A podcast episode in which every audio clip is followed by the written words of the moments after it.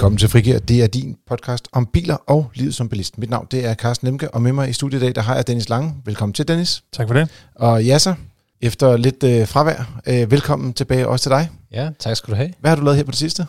Altså, jeg har brækket mit kravben, og det er nok min skyld, at vi ikke havde podcast i sidste uge. Jeg vil ikke sige skyld og skyld, men, men vi, vi tog lidt øh, hensyn, og vi vil så gerne være her alle tre. Så øh, hvis der er nogen, der har tænkt, hvorfor var jeg ikke i sidste uge, så øh, skyldes altså det, min øh, at du rent faktisk reddede en øh, 8-årig drengs liv.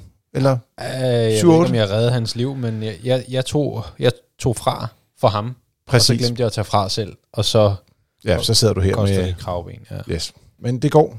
Det går. Super. Ja, jeg er lidt på, på noget smertestillende, så det Så er alt godt. så er alt godt. så er alles godt.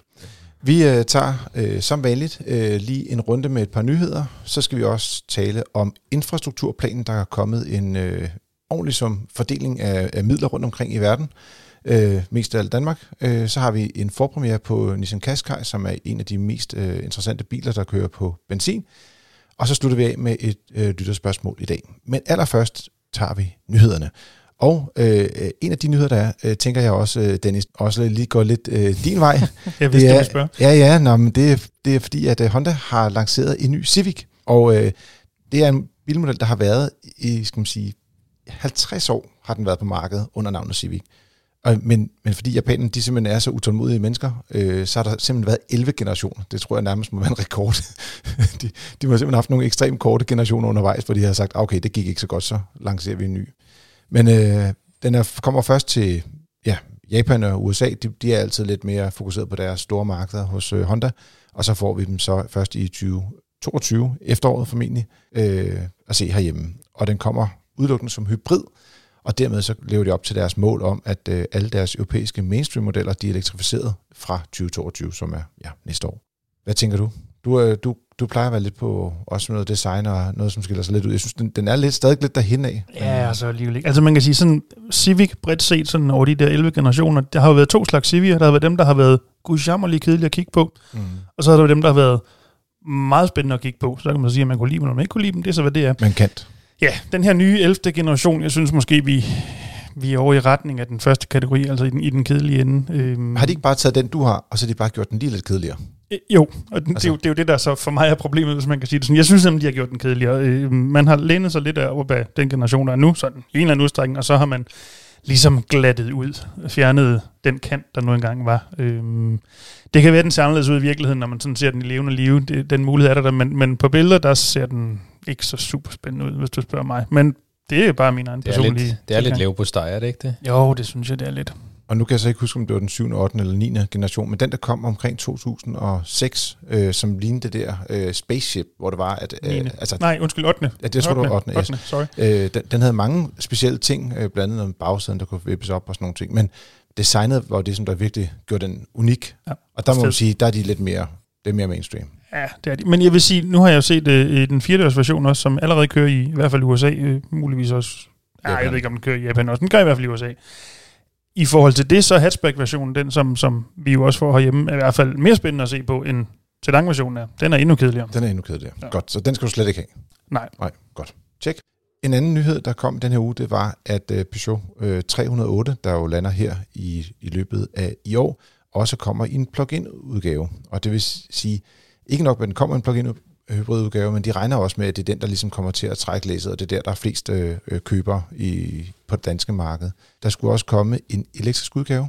Det er jo ret interessant også, at så kommer der faktisk formentlig både benzin, diesel, plug-in hybrid og el i en bil. Det er der ikke så mange biler, der har mere. Øh, Folkevogn havde det med deres Golf på et tidspunkt, men de er jo stoppet med at producere elektriske golfer. Øh, så øh, der kommer lidt mere benplads på bagsædet. 5,5 cm mere akselafstand er der ret præcist. Og det vil sige større bagagerum, øh, større bagsædeplads. Ja, det er jo sådan en rigtig familien Danmark-bil. Er, er det mange, der ringer på sådan nogen? Ja, så? Eller Ah, taler folk ikke så meget mere om Peugeot? Jo, altså SUV'er, synes jeg, ret meget. Men, men det her er ikke sådan en rigtig SUV. Nej, det, det er mere over i de der traditionelle stationcars. Ja, jeg vil sige, som hundeejer er man glad for, at der stadig findes stationcars i Ja. det hele taget, fordi at, øh, man gider ikke at løfte hunden for højt op, men, Men- øh, ellers vil de fleste gerne have SUV. Jeg synes bare ikke, vi ser særlig mange heller ud på vejene. Altså ser, i forhold til en 3008 eller en 5008. Altså, Eller 508, som er deres øh, store den er, bil, lidt, ikke? den er lidt overset, vil jeg Ja. sige. Jeg har faktisk det indtryk af, lige præcis 308, altså den nuværende i stationcar-versionen kører der, uden jeg på nogen måde har et tal, men forholdsvis mange af. Øhm, men det, kan- det kan godt være, det er bare noget, jeg har bildet mig selv. Ja, det, jeg synes bare, der er flere af de andre. Altså nogen, nogen flere af de andre. Ja. Man kan også sige, det er ligesom om, der er nogle bilmærker, der har lidt svært ved at sælge de store biler. Men mindre selvfølgelig, det er, jeg synes 3008 og 5008, dem, dem ser man trods alt derude. Ja. Men ellers så er det ligesom om Peugeot meget er øh, Peugeot 208. Altså Mm. de, de helt små biler, kan man sige. Ja. En tredje nyhed, der kom den her uge, øh, og det er egentlig ikke, fordi det var så interessant med selve bilmærket, men det var bare, at der er endnu et øh, bilmærke, som siger, at nu dropper de benzin og diesel. Det er Audi, der siger, at om øh, 12 år har de solgt deres sidste bil med forbrændingsmotor, og det vil sige, det er i 2025, der vil, oh, og i 2025 vil den sidste øh, forbrændingsmotor blive lanceret, og det er jo noget med, at det koster lidt at udvikle nye Mm. teknologi, og så skal det lige køre en periode, men om 12 år vil de stoppe med det. Mm. Så øh, ja, og det er jo lidt sjovt også, at de siger, at de har øh, i 2025 har de 20 elbiler, og for et år siden havde de en, altså i e-tron, ikke? Mm. Så det er bare, altså, og, altså det, er jo, det er jo på fem år, så kommer de fra 1 til 20. Det er jo Mm. ja, 20 gange så mange. det går Nå. stærkt. Der, der sker noget derude. Yes. Nå, jamen det var lidt øh, kort nyt ud fra den virkelige verden, og øh, det, øh, det var rigtig meget biler den her gang. Øh, og derfor så går vi over til vores øh, tema, emne i dag, og det er simpelthen infrastrukturplanen, hvor det er, at øh, Dr. Motorvej, a.k.a. Øh, Dennis Lange, jo har, er meget, meget langt inde i, øh, i det her univers. Øh, hvis nu ser på det sådan helt grundlæggende, øh, så som jeg forstået det, øh, Dennis, så er det, at FDM er egentlig ret godt tilfreds med det, fordi man sætter ind der, hvor det er, at bilisterne primært holder i kø. Lad os lige sige, den del af det, som er tilegnet øh, forbedring af vejnettet. Ja. ja. lige præcis. Altså, det er jo, frem til 2035 har man jo, øh, øh, alle de politiske partier i, øvrigt i Folketinget, har afsat 161 eller knap 161 milliarder kroner øh, til infrastrukturprojekter. Øh, og ud af det så øh, knap 55 milliarder øh, går til, nej undskyld, 64 milliarder går til, øh, til vejene. Mm. Øhm, og så kan man selvfølgelig sige, at det er jo ikke den, den største del. Nej, det er det ikke. Men til gengæld de projekter, som der er taget med på vejområdet, er mere eller mindre alle de projekter, som vi alle sammen har gået og snakket om i øh, x antal år, om at det her, her burde der gøres noget, her skal der bygges nyt eller udvides, eller hvad der nu skulle til. Så man sætter ind alle de steder, hvor man ude på vejene i dag holder i kø og spilder tiden, og hvor der er trængsel. Det er der, hvor man rent faktisk nu også kommer til at gøre noget i, i årene, der kommer. Man kan sige, jeg, jeg tog lige og lavede sådan lidt bare procentregning, og det er jo ikke altså, super kompliceret, når der er fire tal. Så det var noget med, at cirka 40% af de her penge, der bliver brugt i den samlede plan, det var noget med, at der er en tidligere plan, og så er der kommet en, ligesom et tillæg til den plan, som nu har en stor samlet Ja, der, der er infrastrukturplan. nogle ikke? projekter rundt omkring, som allerede øh, er Var i sat, gang, øh, ja. og dermed nogle penge, der er sat af på forhånd osv. Ja. Præcis, der er noget, der er afsat, og noget, der er nogle, så at sige, nye penge. Ja. Øh, men, men vejene står jo øh, for øh, faktisk øh, 88 procent af, af trafikken, altså øh, 80 procent i biler og 8 procent på busser. Altså busserne kører også på vejene jo. Ja, ja, Så- præcis. præcis. Så det er, jo, det er jo lidt sjovt, at man siger, at, at, at, at næsten 90 procent af den samlede trafik kører på asfalt og eller beton, hvis der er det. Men det er kun 40 procent af pengene, der bliver brugt der. Men, Ja. Ja. Øhm, men det gør ikke så meget, når man bare siger, at de, de har brugt pengene fornuftigt. Præcis. Øhm, det er jo ikke fordi, at øh, vi efter dem nødvendigvis har som mål, at de fleste penge i en infrastrukturplan skal bruge på vejene, bruges på vejene. Øh, det, der er vigtigt, det er, at man får brugt de rigtige penge på vejene, øh, og, og det er det øh, øh, sådan skåret over en, bred kamp, det er det, man gør med den her plan. Øhm, så det er rigtig, rigtig fint. Øhm, og derudover bruger man jo selvfølgelig også en del penge på den kollektive trafik, og det er jo også rigtig fint. Øhm, vi synes jo også, at der skal være en velfungerende kollektiv trafik.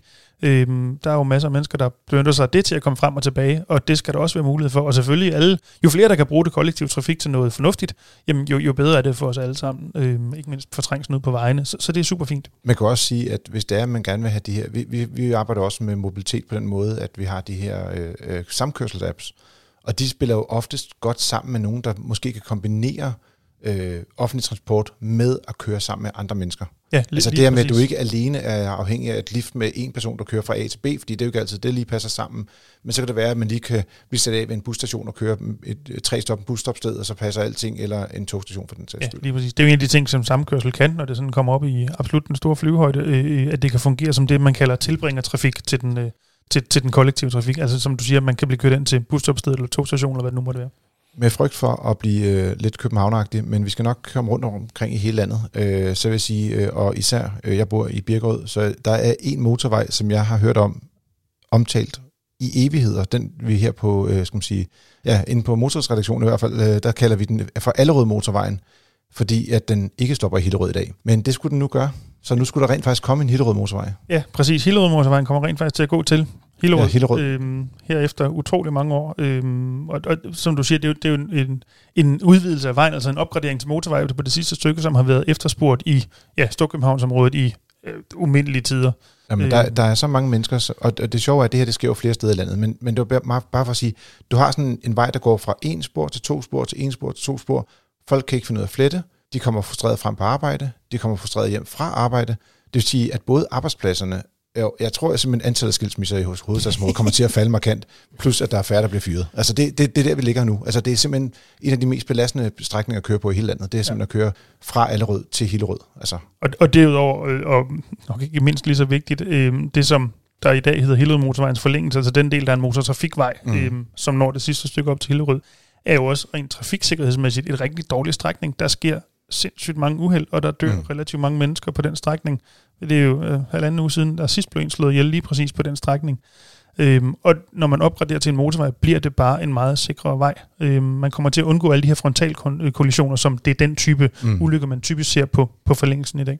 Og det vil sige, øh, derudover, hvis man sådan skal være lidt fræk, fordi at Novo er jo ret store i Hillerød, men de er jo også store i Kalundborg, i forhold til, hvad der ellers findes arbejdspladser derude, øh, så kunne man godt kalde, øh, der kommer rent faktisk to Novo-motorveje her i, øh, i, i den her øh, ordning, og de er endda prioriteret ret højt. Så motorvejen mod Kalundborg er også med helt fremme, som en af de første at blive piloteret, det er korrekt? Ja, det, det, det Jeg er lidt jeg kalde det Novo-motorvejen, hvad- ikke? Men, men det, var, det var derude, de præsenterede der- deres oplæg, i hvert fald fra Ja. regeringens side, kan Ja. jeg huske. Det var det, det var det. Øh, jamen det er rigtigt, øh, det sidste stykke, hvis man, jeg tror det hedder tredje etape officielt af Kalundborg Motorvejen, øh, mm. bliver også lavet, og det er faktisk næste år, man går i gang med det. Øh, så det er Og, og det gælder så- også for den der Hillerød motorvej, så at sige. det er også øh, allerede næste år, der Ja. er sat på. præcis, præcis. Øh, det er fuldstændig rigtigt. Godt, det var København. Så øh, skal vi lidt rundt i landet, fordi der er nemlig også andre steder, hvor der sker noget virkelig spændende. Øh, blandt andet øh, Limfjordsforbindelsen. Ja, det er jo også en af de der øh, vejforbindelser, motorvejsstrækninger, som man har drøftet i umindelige tider, altså den tredje Limfjordsforbindelse. Øhm, ikke mindst om den skal være der, og hvor den skal være, især det sidste. Øhm, man vedtog jo politisk for nogle år siden, at det, man kalder Eholm-linjen, er den linje, det skal være. Det er det, der er politisk flertal for. Øh, og der er også nogle øh, trafikale øh, årsager til, at det er den mest fornuftige øh, linje.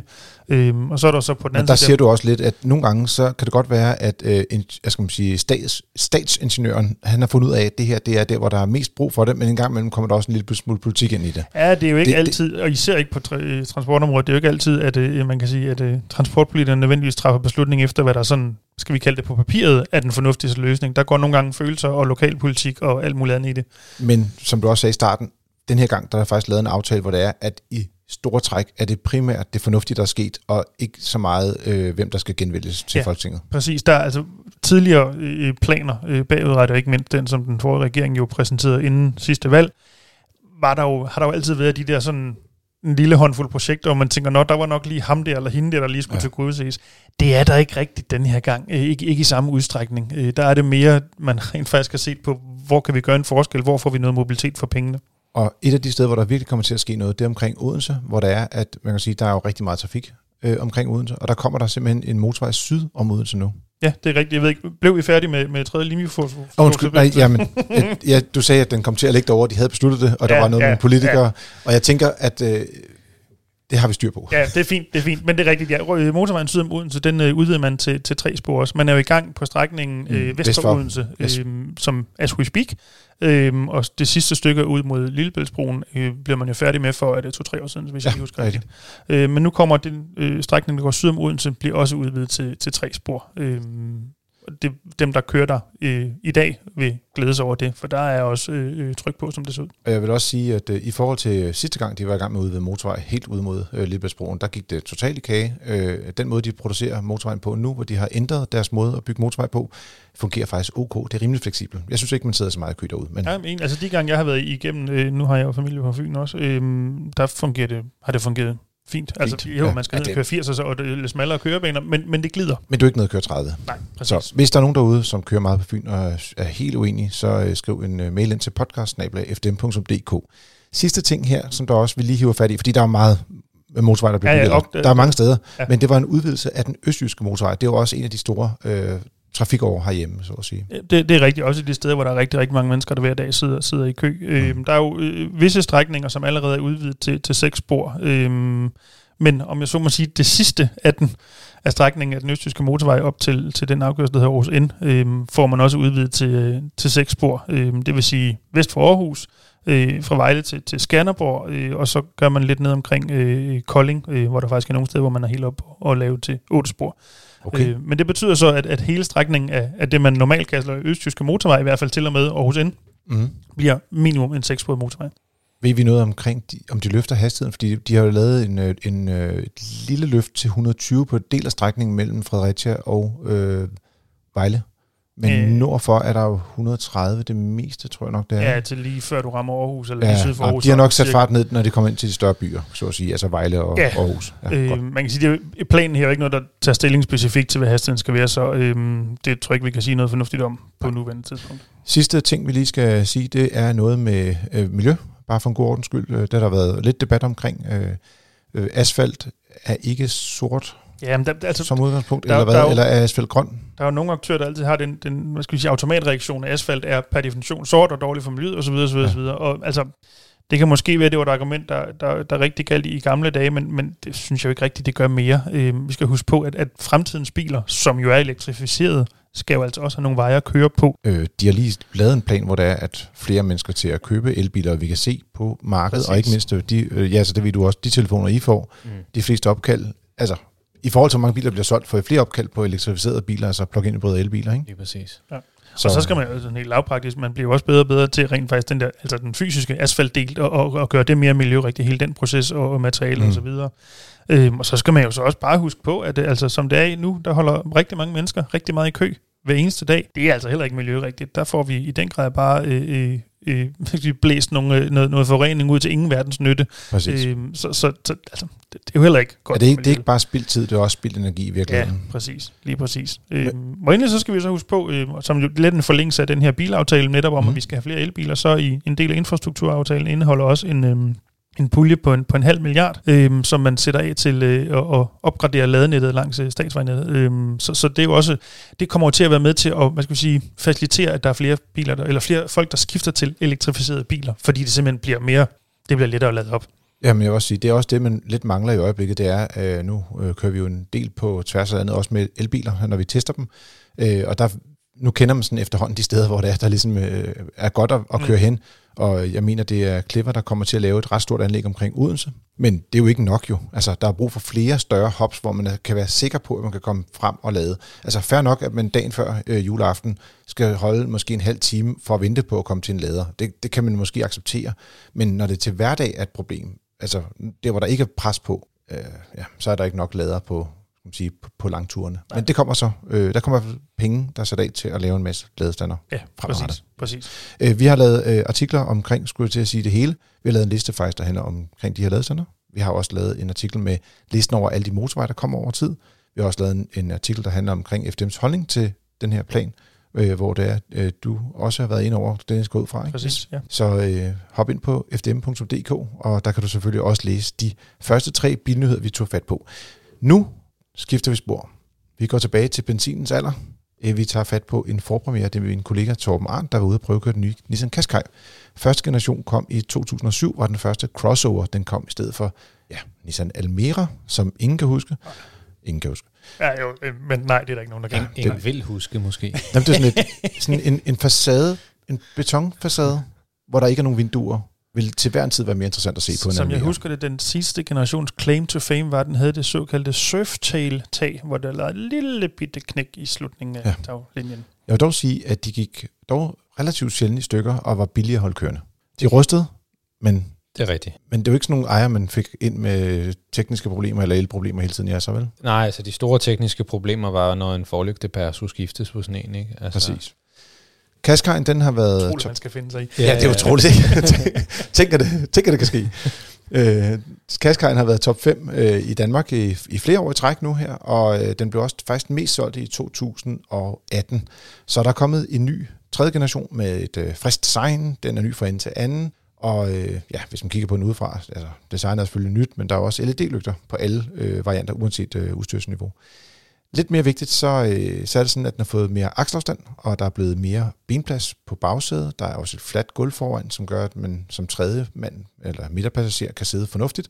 Og så er der kommet friskluftlyser. Det er det, vi godt kan lide, når man øh, skal have børn på bagsædet, eller voksne, som kan blive lidt køresyge. Mm. Sidste rigtig, rigtig positive ting, der er sket med den her bil, det er, at bagagerummet er vokset til 500 liter, fordi at jeg kan huske, øh, når man kigger på den her Qashqai fra start af, fra 2007, så tænker man, ej, en kæmpe bil og sådan noget, og så når man kom ind i den, så tænkte man, hey, jeg kan ikke sidde på bagsædet, og nå, okay, så må bagagerummet være stort. Det var det så heller ikke. Så ja, sådan var det. Men det har de så ret op på nu her i den tredje generation, så nu har de rent faktisk en velfungerende SUV.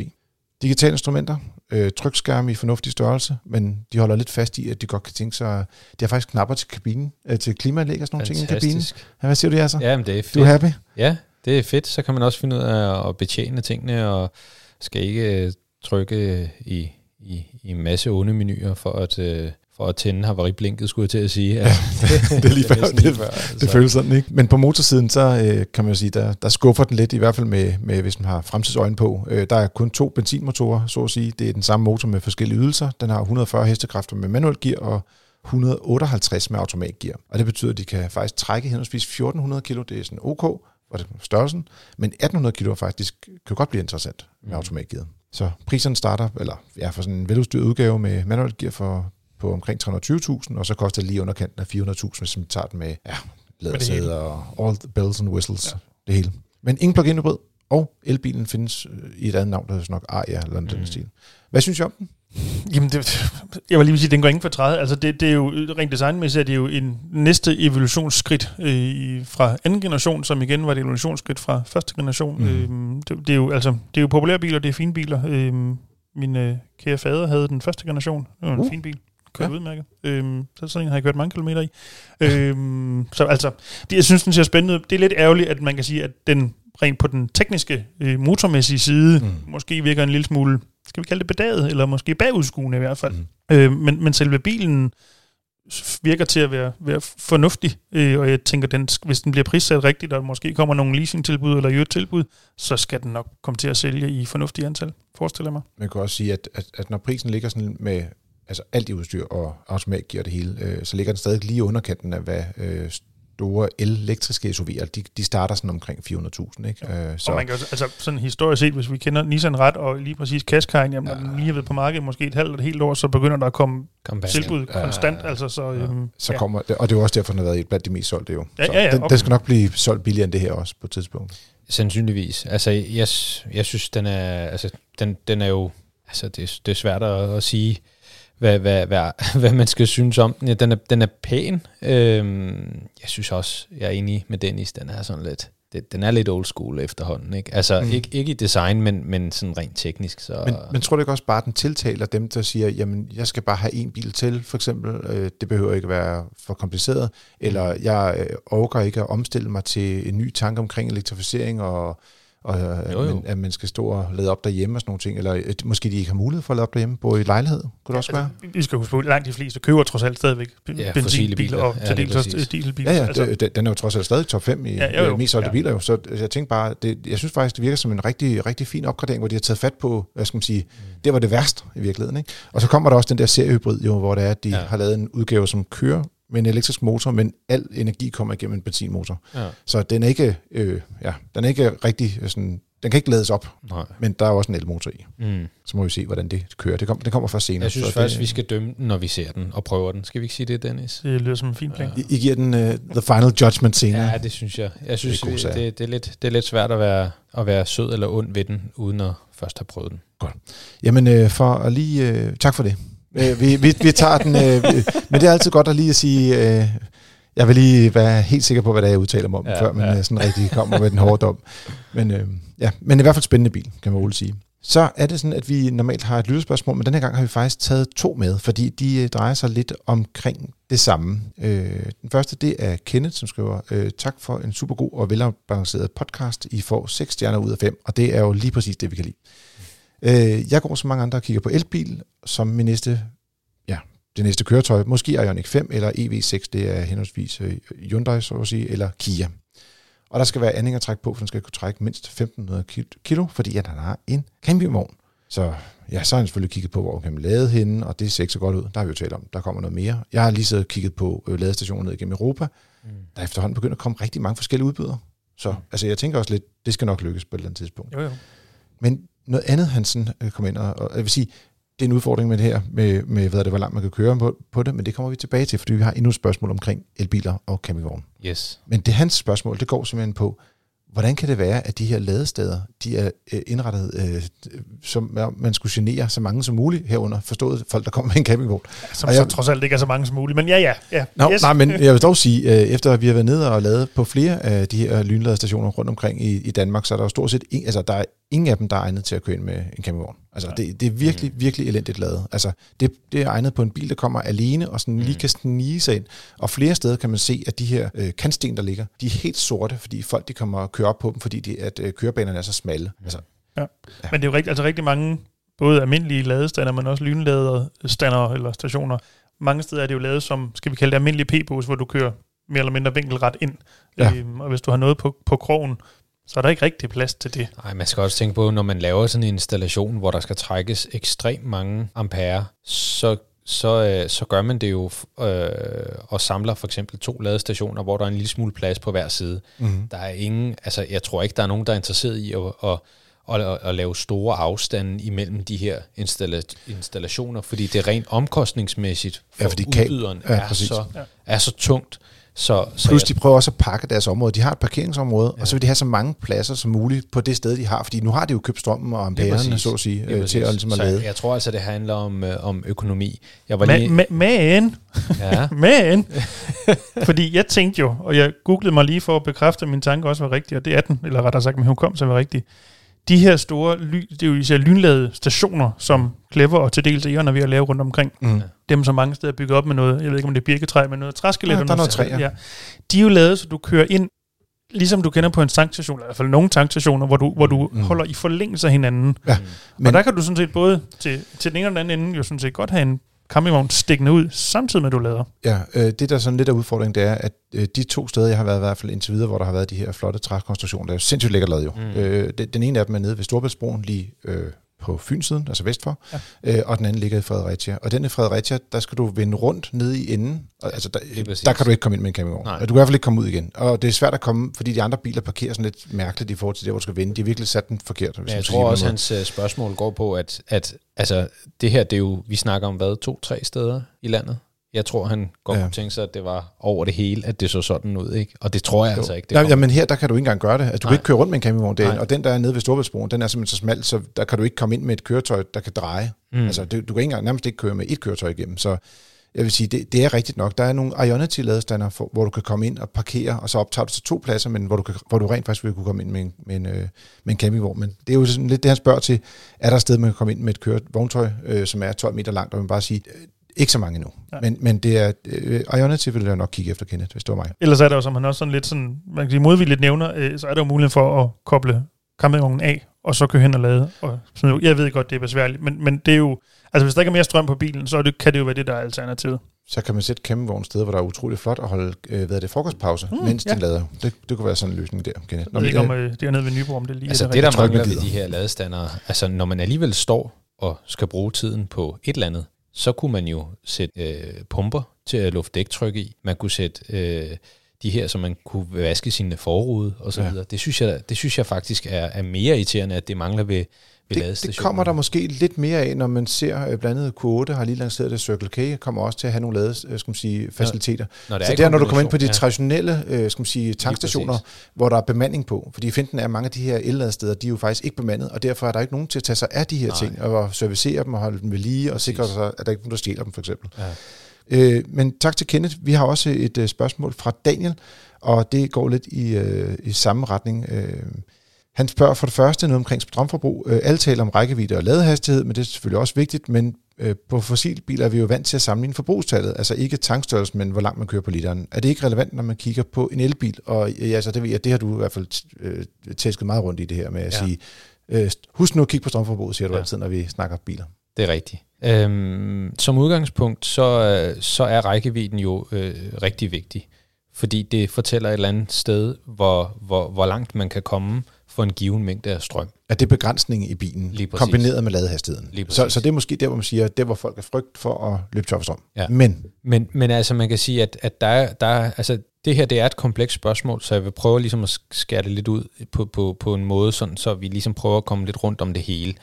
Øhm, der er effektivitet øh, i forhold til, at når man lader den her bil, det vil sige, når man, når man putter 1 kWh i bilen for eksempel, hvor meget får man så reelt ned i batteripakken?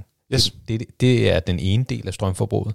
Så er der selve, øhm, hvad kan man sige, bilens evne til at øh, omdanne strøm til øh, bevægelse. Det er ja. den anden del.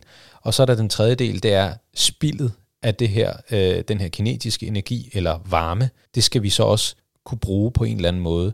Enten ved at tage øh, varme fra elmotoren og batteripakken for eksempel ind i kabinen og omdanne til øh, varm luft ja. øh, øh, og, og, og det lignende. Og det vil sige, der, der er mange aspekter i det her. Øh, og jo, det er vigtigt at finde ud af, hvor, hvor, hvordan er forbruget øh, i sådan en elektrisk bil, fordi jo, jo bedre den er, jo, jo mere økonomisk den kører, jo færre cykluser skal den her bil bruge på at udføre eksempelvis 100.000 km. Mm. Og det betyder bare, at man, man i teorien har en batteripakke, der lever længere, mm. fordi at bilen er mere effektiv. Og, og også har en længere rækkevidde på længere sigt. Lige præcis. Skal sige men, men, men der er så mange ting i det her. Der er forskellige kemier i, i, i de forskellige batterier. Der er forskellige styringer øh, i, i de forskellige biler. Og det betyder jeg, jeg mangler lige min nørden at blive her nu, kan jeg mærke. Ja, ja men, men, men fordi, altså, vi, og vi får det her spørgsmål ganske ofte. Altså, det, mm. det, det er et... Øh, det er et... Øh, stort ja, emne. Ja, så må jeg godt lige øh, tilføje en enkelt ting der så. Ja, øh, ja det gør jeg jo selvfølgelig alligevel, uanset ja. om du siger ja eller nej. Men øh, der er også økonomien i det. Fordi det er jo mere strøm, den bruger på at køre, jo mere skal du også betale for det. Naturligvis. Så, og, og det, om det så er strøm, du bruger på, som du siger, om det er opladningen, der er ineffektiv, eller om det er bilen, der er ineffektiv, det er jo sådan set ligegyldigt. Lige præcis derfor er strømforbruget er faktisk interessant i forhold til øh, den samlede økonomi. Men generelt set skal man huske på, det er billigere at køre på el, end det er på at køre på benzin eller diesel, især når man lader hjemme. Ja. men det, byen, men, lidt men, noget andet. Men det er, altså, jeg, jeg synes, det er et rigtig godt spørgsmål, fordi man kan sige, hvis du har 300 km rækkevidde, jamen, hvis det har kostet dig 100, 100 kWh mm. øh, at køre 300 km, kontra hvis det koster dig øh, 50 kWh at køre 300 km. Det er da væsentligt. Det er, det er en fordobling. Så, mm. så jeg synes, det er et rigtig godt spørgsmål, og det er vigtigt at, at, at, at, ligesom at tænke over, er det her en elbil, fordi jeg også skal være miljøbevidst, eller er det blær? det, Dan, Daniel har et andet spørgsmål også, og det handler lidt om det samme, for det handler lidt omkring forbrug. Og han siger, at hvis nu man godt kunne tænke sig at trække en øh, campingvogn på 1800 kilo, og det vil sige, dem er der ikke så mange elbiler, der kan trække, men der er trods alt nogen. Mm. Øh, hvordan er det så? Øh, hvor, hvor meget vil den bruge? Altså mere, end hvis man bare kører, øh, jeg skulle sige, uden noget efter sig. Mm. Øh, ja, det har jeg ingen chance for at regne ud, skriver han. Men måske kan I finde ud af det, eller kan I hjælpe mig lidt i den retning. Altså, der er lavet øh, forskellige undersøgelser, hvor at der er nogen, der har været ude at køre med, med fuld læs på sådan en bil her.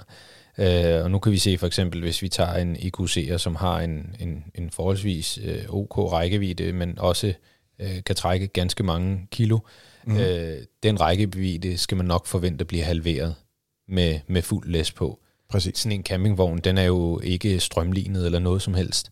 Uh, og den gør jo det modsatte af, hvad en elbil godt kan lide. Uh, så, så det bliver...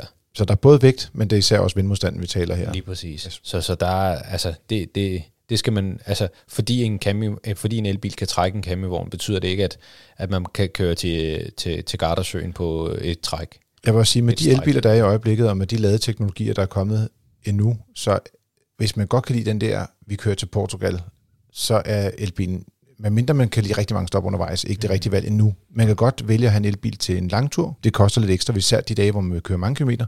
Øh, men, øh, men med campingvogn, der er man lidt udfordret. Det, det fungerer bedre, hvis man bare kører rundt, øh, så at sige, herhjemme eller i nærområdet i hvert fald. Ikke, mm. ikke kører for langt. Jeg tænker måske, hvis vi... For jeg, jeg kunne huske, at øh, Norsk Elbilforening havde lavet en eller anden test for et år eller to siden. Øh, jeg slog den også lige op igen. Min hukommelse ikke, hvad den har været. De prøvede en, øh, en Tesla Model X, en øh, Audi e-tron og en øh, Mercedes EQC, mm. og spændt campingvogn bagpå. Mm.